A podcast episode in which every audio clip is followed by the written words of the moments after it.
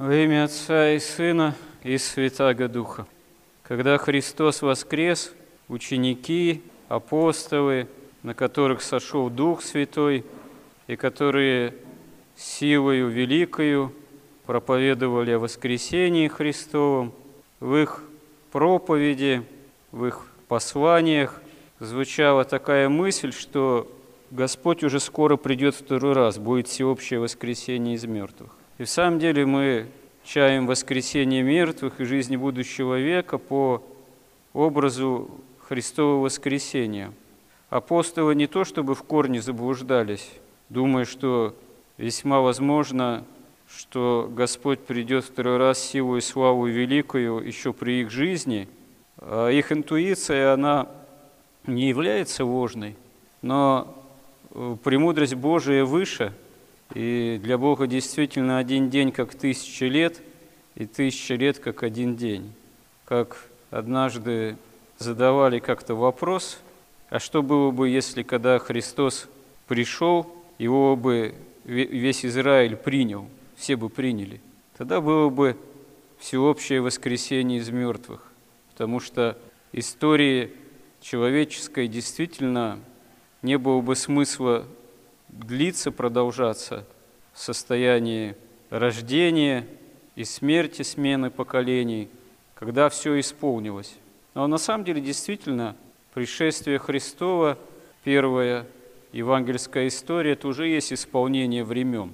Ничего уже равноценного этому в истории оставшейся и бывшей человеческой уже совершиться не может. Только разве что воцарение Антихриста, уже в самые последние времена, которому человечество будет поклоняться, думая, что поклоняется истинному Мессии, потому что он будет обещать мир и безопасность, всеобщее примирение всех со всеми. А Христос этого не обещал. Он сказал, что он принес, не мир принес, а меч и разделение духовное на верующих и неверующих, на принимающих в нем истину, полноты истины или отвергающихся истины. И само устроение истории христианской, оно прежде всего до второго пришествия Христова, всеобщего воскресения и страшного суда, можно сказать, самое главное, что в себя включает, это церковь как литургия, церковь как возможность быть причастным ко Христу от Его чаши. И с одной стороны, это прежде всего литургия, а с другой стороны, это необходимость в таком подвиге борьбы со страстями самого человека.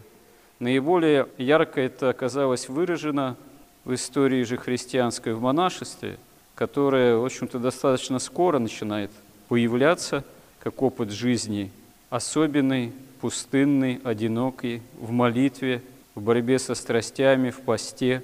В особенности монашество как институт начинает развиваться с обращением в четвёртом веке Римской империи ко Христу. То, что много язычников пришло, которые имели не такую горячую веру мученическую, как ранее, а пришли, можно сказать, заодно.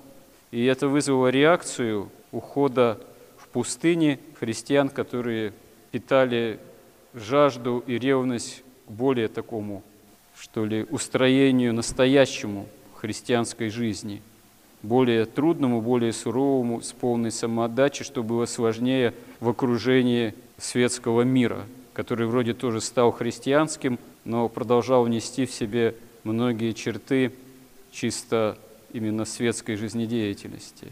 Но потом с монашеством тоже происходят свои такие трансформации, потому что первоначально монахи чуждались священства, но возникала проблема того, что причащаться и монахи должны регулярно. В первое время приглашали священников из городов в пустынные места, монастыри, кельи, но это было далеко не всегда удобно и просто, поэтому спустя век-другой появляются монахи, которые принимают священство. Это прежде всего были наместники, настоятели, те, кто возглавляли те или иные монастырские собрания, вот как, например, Савва Священный, один из строителей монастырских в Палестине.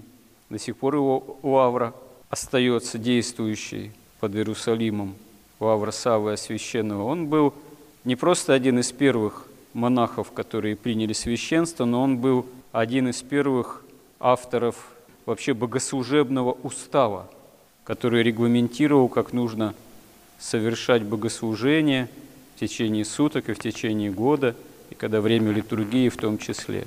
Были и другие уставы, был Константинопольский устав, Студицкий устав. Потом со временем, со столетиями общепринятыми были то одни, то другие уставы. Первоначально на Руси был устав Константинопольский, Студицкий, а потом стал в основном принят Иерусалимский устав с некоторыми, можно сказать, вкраплениями от Константинопольского устава. Но это отдельная история. Но, можно сказать, просто произошел такой синтез чисто литургической традиции, служения литургии, регулярного причащения и традиции монашеской аскетической. Так эти традиции в жизни церкви, в жизнедеятельности церкви и остаются общими. И даже вот в приходском обиходе мы, конечно, в более сокращенном виде используем устав по сравнению с монастырями, но все равно основной такой круг ежедневных служб и годового разнообразия, который включает в себя и Великий пост, и Пасху, вот, и Рождество, и другие праздники, и другие особенности, он сохраняется в приходском богослужении, а самое главное, нам дана литургия, причем в больших храмах, в городах больших, как мы видим, здесь у нас литургия фактически совершается каждый день, за исключением дней некоторых будних Великого Поста, когда ее не полагается совершать по уставу. А так, пожалуйста, мы имеем, можно сказать, великое счастье регулярно быть причастными от чаши Христовой, чтобы время нашей жизни, краткой, тоже проходящей, в преддверии, можно сказать, частного суда о каждом человеке, который совершается после его кончины, и в преддверии всеобщего воскресения из мертвых и страшного суда, мы могли бы за это время научиться общению с Господом, а значит и чаяние доброго ответа на страшном суде Христовом. Господи, помоги нам истинно в этом. Аминь.